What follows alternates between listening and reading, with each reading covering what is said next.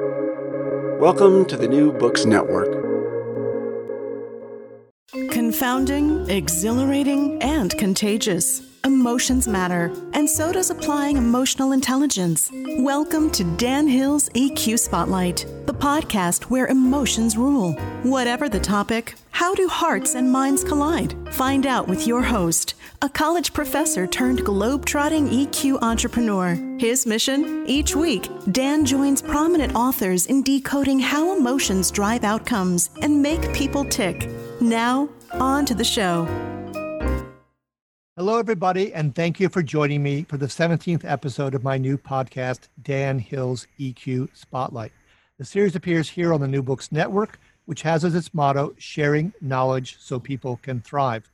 Today's topic is the $3.3 trillion of greed, fear, and inertia. With me is Paul Offit, MD, the author of Overkill When Modern Medicine Goes Too Far. The book is published by HarperCollins.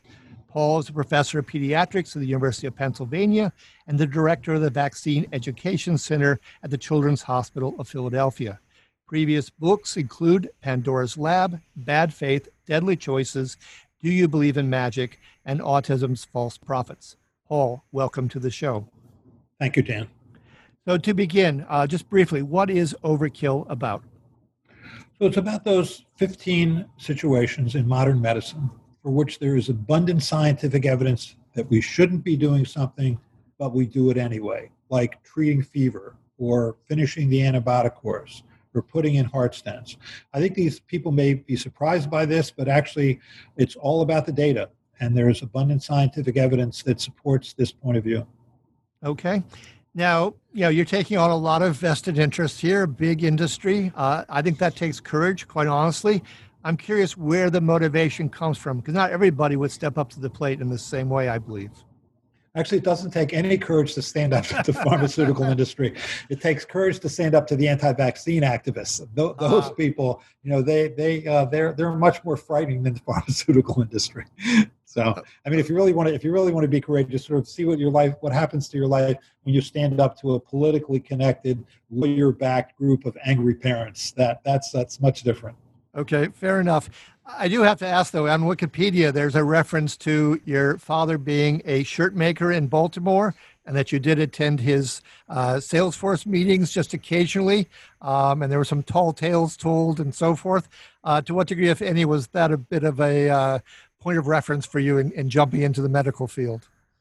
Yeah, it was. It was sort of uh, what struck me about those sales meetings, and I would go every six months, mostly for the food. But I mean, I, those guys were great. I mean, they were funny. They they sort of sold themselves. But I, I thought that was never for me. The the I like the the meritocracy of science. You know, that that you succeed if you can do good studies, publish good data. Uh, that it really doesn't have anything to do with your personality necessarily. It was just about how um, how rigorous you, rigorous you were as a scientist, and and uh, I think that's why I was drawn to that. Just because I knew that I could really never be the salesman that my father and uh, and all his sales force was. Okay, well, fair enough. I, I like high standards, and I, I like. I, guess I'll call you a reformer, if nothing else. Uh, I'm from Minnesota, after all, and as I told you, there's a short story by F. Scott Fitzgerald where someone's at a party and says, "Who's running for governor?" Oh, another Swede, another reformer is the answer, and the person derisively says, "What's there left to reform?" Uh, Minnesota being what it often is in terms of high standards in politics, at least. So, um, and we have the Mayo Clinic to boot. Let's talk about the industry. Um, for doctors, I mean, what are the motivations? What's the conundrums that they're facing as they try to uh, handle, uh, you know, prescribing, not overprescribing the the options out there?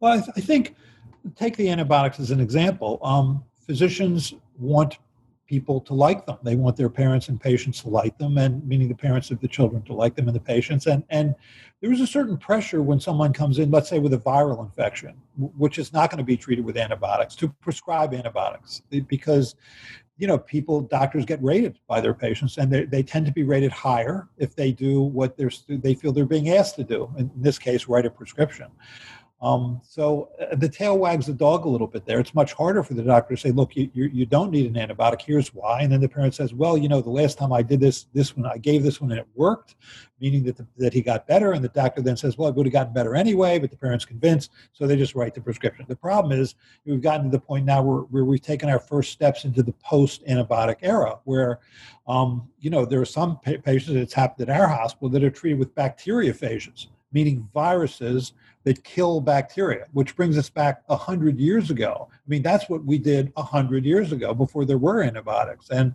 another problem is that you really don't need to finish the antibiotic course, which is a chapter in this book, because um, if you look at at at, uh, at that as compared to sort of other things we do. So, for example, if you have pain, um, you're treated till your pain's gone. If you have asthma, you're treated to, with bronchodilators till your wheezing's gone. But if you have, let's say, a kidney infection and you have back pain and you have bacteria in your urine and you have fever and you have white blood cells in your urine, and then you take an antibiotic and in three days you're better, your back pain's gone, your fever's gone, the bacteria is not in your urine anymore, the white cells are gone. Why are you still treating? Why do you have to pick this arbitrary length of time at the beginning of illness if the patient is better? So I think we're moving more now to, if you will, personalized medicine there, as, as we're doing studies that show you don't need to treat nearly as long as we thought we needed to treat it for most of these, if not all of these infections.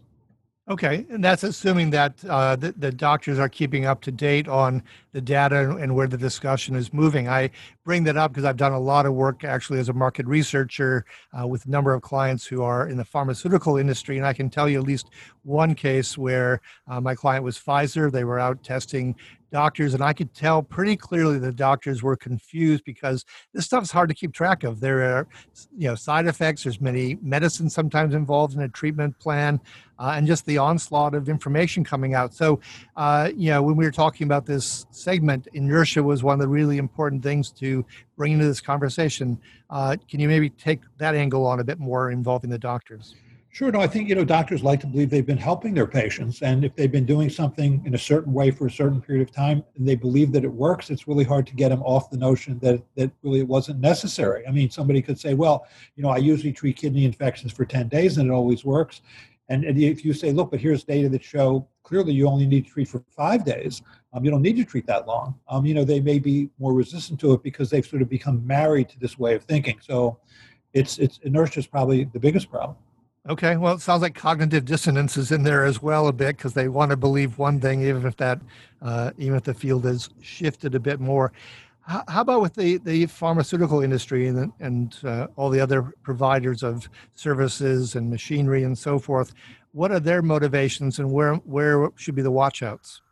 Well, the motivation of the pharmaceutical industry is to sell products. So, I mean, for example, there there is abundant evidence that that fever is part of the, the adaptive part of your immune response. There's now excellent laboratory and clinical evidence that when your temperature is higher, um, why is it that we all do that? Why is it that everything that can walk, small, swim, crawl, or fly on this planet can make fever? I mean, is it to keep pharmaceutical companies in business? Is that why we do it, or is it because there is some selective advantage for our for us to have fever? And now we know the answer.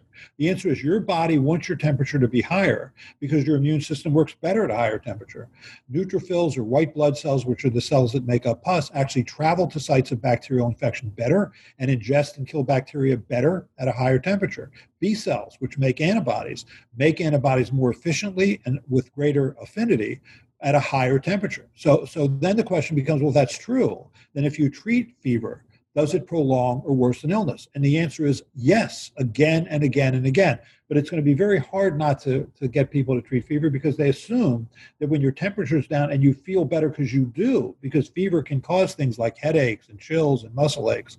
Um, and so they assume, okay, then, then the infection's better. But that's not true. And uh, there's much evidence to show that. Probably the, for me as a pediatrician, the the uh, the study that really first caught my eye, that was amazing to me, was children who had chickenpox. And what they found was that people who they either treated prospectively, randomly, children with uh, Tylenol or didn't treat them with Tylenol. And they found that the children who were treated with Tylenol actually shed virus for longer, and it took a longer time for them to to heal their blisters than if they were never treated with with Tylenol. So that was the first of now many studies that have shown antipyretics you know, basically weaken your immune system.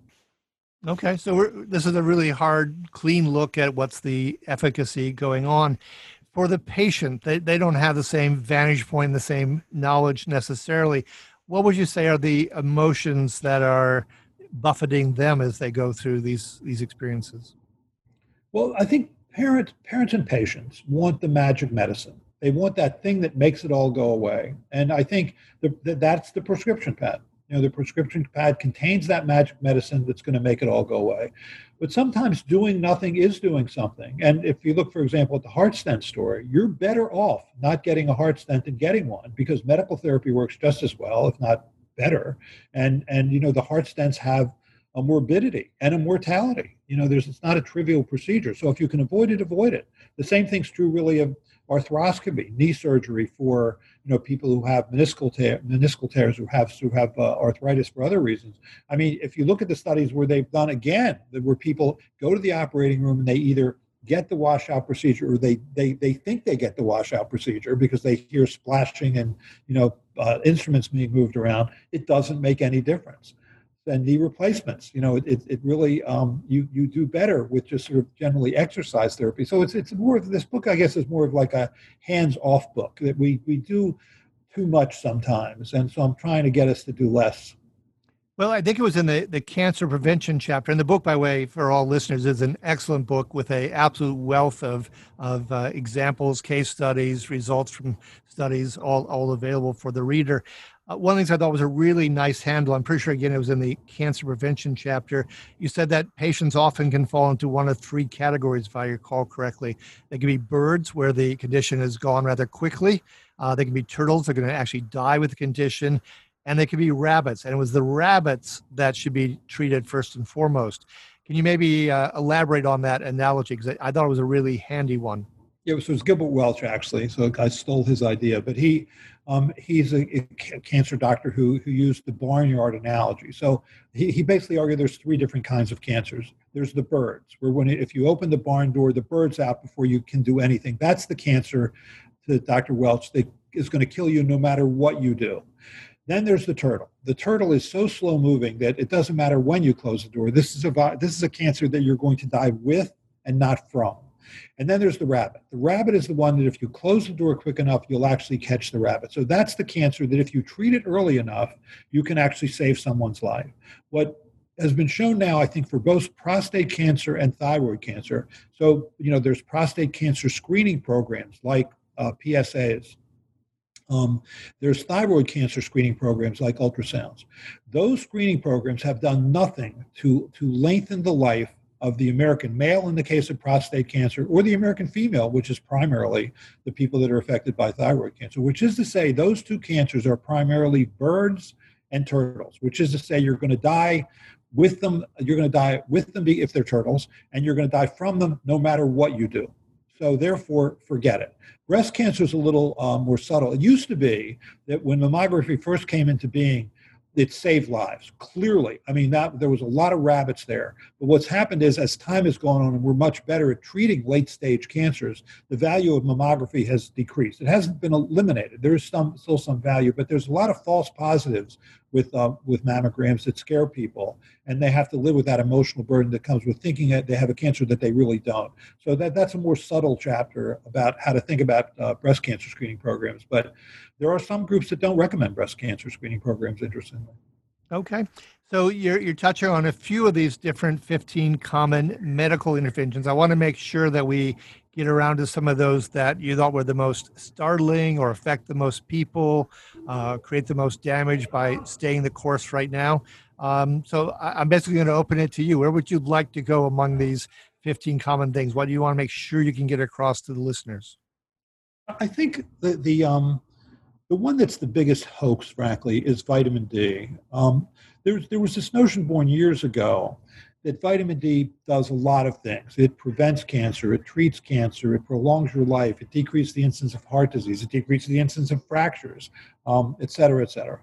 And, and so it became an industry really to get vitamin D levels and to then treat people, if you will, with high doses of vitamin D.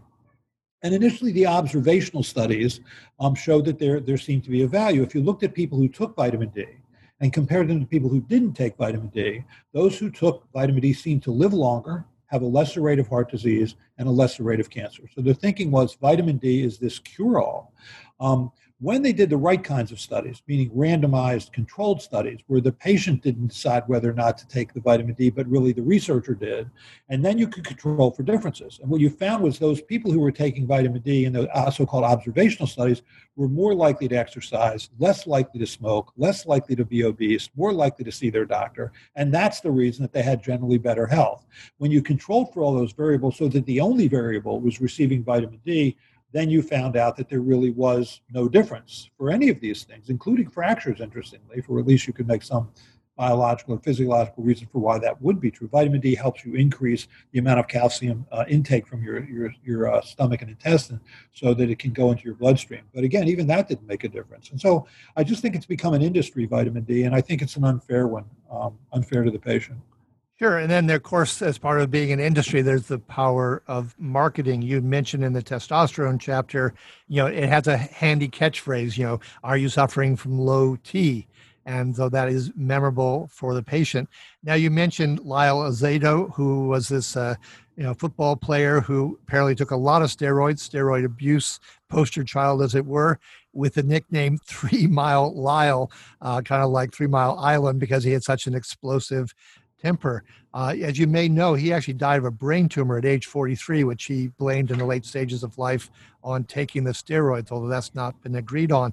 Are there other instances in the book where we really could argue for that there needs to be more truth in advertising applied effectively because there's just these handy but misleading, uh, you know, ways of, of phrasing things that are making patients very susceptible to going places they shouldn't? Well, probably the biggest is, is um, the draw to antioxidants. Um, okay. Like vitamins A, vitamin C, vitamin E, et cetera, uh, minerals like selenium. Um, the, the, the, if you look at people who eat diets rich in fruits and vegetables, they tend to live longer, have lesser rates of cancer, and lesser rates of heart disease. And the thinking is, is that, that that's because of the antioxidants that are in those foods. And that's probably true. Um, the, the, the, the, there's a difference between oxidation and antioxidation. So when you eat food, um, your cells take up that food. They want to convert food to energy, and they do that in cells. And when they when the cell when the cell then converts food to energy, it creates something called free radicals. And the, the process by which food is converted to energy is oxidation. So oxidation convert, can uh, create something called free radicals, which can damage cell membranes and it can damage DNA, and therefore increase your risk of cancer or heart disease. So the thinking is, is that then people who were eating these diets rich in antioxidants would then have an anti-oxidation or anti-free radical effect and therefore cause better health. And so people then took the next step, which we now know was not only illogical but dangerous. They figured that, okay, well, if taking eating diets rich in fruits and vegetables, I'll just skip a step. I'll just take the antioxidants in pill form. But the problem is, is that you those antioxidants that you take in pill form is a very unnatural thing to do. It's not the way that that you normally uh, see those antioxidants in food. Um, and so, if you take, for example, a thousand milligrams of vitamin C, which a lot of people do when they have colds, you would really have to eat, you know, 14 oranges or eight cantaloupes to get that much vitamin C. And you know, your stomach's only so big for a reason. You're not meant to eat eight cantaloupes or 14 sure. oranges. And so, what then was found was that people who took who, who did these took, took supplemental antioxidants like A, C, E, actually increased their risk of cancer and heart disease because they switched the balance too much in favor of antioxidation. And you need oxid, oxidizing activity to do things like kill new cancer cells or clean out clogged arteries. Probably the best example is vitamin E. I mean, people who take mega doses of vitamin E, and this was my father. Um, you know, you would you would have to eat 1,700 almonds roughly, which are an excellent source of vitamin D, to get what's in one of those one gel caps of vitamin D. And, and so now there's a handful of studies showing that people who take large doses of vitamin D, mega doses of vitamin D, increase the risk of prostate cancer. I mean, the data could not be clearer. If this were a regulated industry, if the if the dietary supplement industry was regulated by the Food and Drug Administration, I think that that, that vitamin E, megavitamin E, would have a black box warning on it saying this product increases your risk of prostate cancer. But because it's not a regulated industry, most people don't know that. Actually, when those studies started to come out, the Wall Street Journal had a headline that said, Is this the end of popping vitamins? And it wasn't. And the reason is is because those studies are always trumped by marketing. I mean, basically, and, and one of the head of the GNC at one point said that, you know, we can we can market these studies away, and he was right. Okay, well, you're, you're uh, begging me to go to a, a, certain direction now because you just used the word trumped. Uh, we were talking about illogical and even dangerous interventions or approaches. Uh, so I have to bring up COVID 19 and politics and uh, everything from potentially injecting bleach to God knows what. Certainly, you must have a perspective on all that's going on with COVID 19. Yeah, it's um, it's a little worrisome actually. I mean, I, I look at the FDA as a firewall. The job of the FDA is to protect the American public from products that are either unsafe or ineffective. And I think that the, the, the first warning shot, if you will, was hydroxychloroquine. Um, Donald Trump wants this pandemic to go away. I think we all want this pandemic to go away, but he's looking for something magical. I mean, he just hasn't been willing to do the hard work and hard thinking that's associated with making this pandemic go away. So he wants something magical, whether it's hydroxychloroquine or extracts from oleander leaves or bleach or UV light. He's just looking for that one quick thing to make it go away.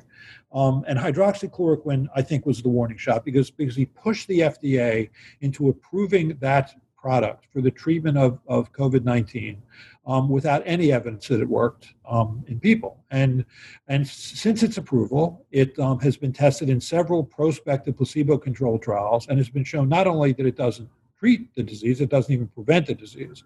What it does do for 10% of people that take it is create heart arrhythmias, which can be fatal. And so no one benefited from that, and a handful of people certainly were very much hurt by it. Um, and so when the FDA approved that without any evidence, it was really worrisome. Now they've taken away that approval, but I, you know, you see sort of playing out again yesterday with uh, convalescent plasma, the same story. The sense you're getting, I mean, the, the, the data that show that plasma, convalescent plasma clearly works is not does not exist. So the FDA had resisted approving it, and frank, frankly, Tony Fauci and and uh, and Francis Collins, who's head of the NIH, had both recommended not approving this drug.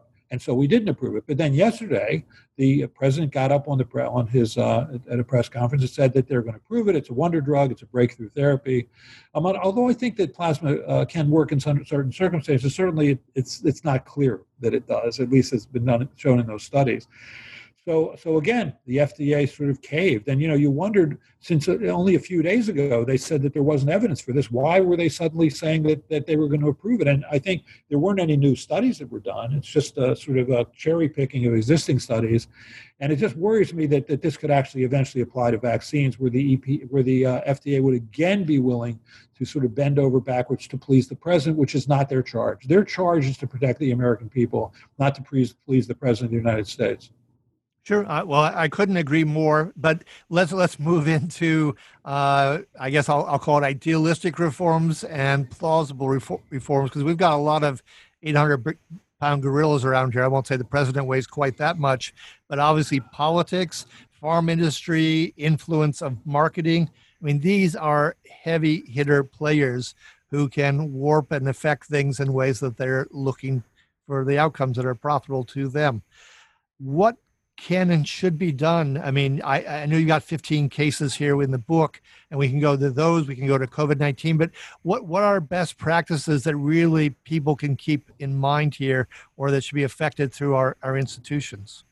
Well, I think that from the standpoint of the, the patient or the consumer, um, the purpose of the book is not to make you your own doctor. The purpose of the book is to educate you so that you have a better understanding of the, the disease process that you're interested in or you're interested or the disease process of your children that you're interested in so that when you go to the doctor you can be more informed and you can ask better questions and you can be a better advocate for your health. That's the whole goal of this book. Um, it's not to sort of uh, engender distrust in the medical profession. It's just just it just asks you really to take a little more critical eye of of, of how um, of the the medicines that you might take. That, that's the whole purpose of the book. I mean, there are some things that we do that uh, are unnecessarily and potentially dangerous. And so you, sh- you can at least be a better consumer here. Yeah, and, and I took it that way. In fact, earlier in my career, I was at the New Jersey Division of Consumer Affairs and was trying to write regulations for a variety of industries, including the chiropractors who uh, were, you know, at least some people alleging fairly guilty of overutilization of services. And there was a lot of back and forth on that. So I, you know, I've been in some of those political fights over you know what's a fair and good practice. Uh, I took it very much as a book trying to inform patients who you know are looking to trust their doctors. They want to overcome things that have inhibited uh, the quality of their lives uh, to the extent that we can inform them better.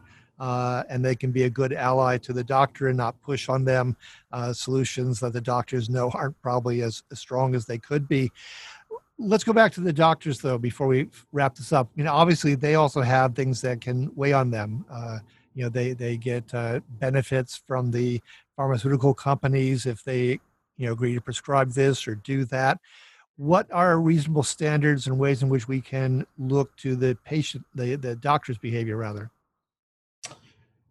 Right. I, I, think that you know you're just never going to eliminate. I think the interest, the the impact of marketing on um, physician decision making. Uh, it, it's just uh, uh, you know the companies are interested in selling products and they're, they're sure. they have access to physicians. That's never going to change. I mean, the, the, I think the best you can do as a consumer is to just be better informed. And it's hard to get informed well. I mean, most people turn to the internet for information, and the internet is a source of excellent and awful information. So I'm not sure that's the best place to get informed yeah. because it's hard to know what the good sites are and what the bad sites are. Although I would argue that the good sites generally don't sell things, uh, and, and, you know they're usually university based or hospital based uh, uh, websites. So I don't know. It just but you know people are so influenced by the you know I mean I, you know a lot of the my I mean I'm I'm a uh, infectious disease specialist who spent most of his career working on a rotavirus vaccine um, so I'm a co-inventor of a rotavirus vaccine. That was that's my professional accomplishment. But um, and so I, I spent written a lot of books about vaccines and uh, and anti, the anti-vaccine movement. And um, you know, it's just so hard to get people not to be influenced by such bad, such misinformation. Sure, and uh, yeah, the marketing's simpler and easier to take with you know fewer caveats sometimes than the studies. But uh, yes, in my case, if the Mayo Clinic has some publication, you know, on a particular treatment, um, that's a good place that I, I start, certainly. Um, is there a, a, final parting word you'd like to offer, advice, uh, perspective? You've been in this field a long time, you've learned a lot, uh, you've uh, argued for a lot of uh, reforms and best practices. Is there a, a parting word you want to offer here? Well, we do live longer than we used to. and we live 30 years longer than we did 100 years ago. And the reason is because of scientific and medical advances. So, so I think science and medicine has worked for us. I, I do think there are those instances, though, where we do too much, uh, where we think that that uh, technology or science is is always the answer, and that the more we do, the better. When often the less, there are many times anyway, where the less that we do it, the better. And I think that's my take-home lesson. Sometimes doing nothing is doing something. Okay. So um, thank you very much, Paul. This has uh, been Dan Hill's EQ Spotlight with Paul Offit. Uh, this has been episode number 17 $3.3 trillion of greed, fear, and inertia. Paul's book, once again, is called Overkill. If you want to check out other episodes or my books or appearances on other people's podcasts, feel free to visit my company's website at www.sensorylogic.com. If you've got a follow up question for Paul by chance, you can email it to me at dhill at sensorylogic.com. Finally, I like to conclude every episode with an appropriate epigram. Uh, we've been talking about misguided and overused medical treatments. Uh, this is a little out of date since Chekhov. Anton Chekhov is from the 19th century as a playwright and short story writer, but he did have a rather memorable statement. He said, When a lot of remedies are suggested for a disease, that means it cannot be cured. Until next time, be kind and stay safe. Okay, that should do it. I, that was uh, great, Dan. Thank you very. I love that ending. Um, th- oh, thank you very much. That was a lot of fun. I, am sorry about all the uh, problems. It's funny. Every time my my computer kept shutting down. Every time we stopped the Zencastr. Yeah, well, and exactly the same point. So there, there probably is something there. But you were a great guest. It's a really good book. Uh, I'm always in favor of solid data. I actually challenged the market research industry in my case by bringing in facial coding to try to capture nonverbal signals, which can frankly be a lot more honest than the claptrap that people say for money uh, as a study participant. So uh, I've pushed long and hard to make reforms in my particular industry with a lot of pushback. No, no one threatened my life in my case, but uh, uh you know, I've I've challenged vested interests, and believe me, I've I've had some people get really upset with me. All right. Dan, thank you very much. I appreciate it. Sure. Good luck. Take care. Thank you. Bye-bye. Okay.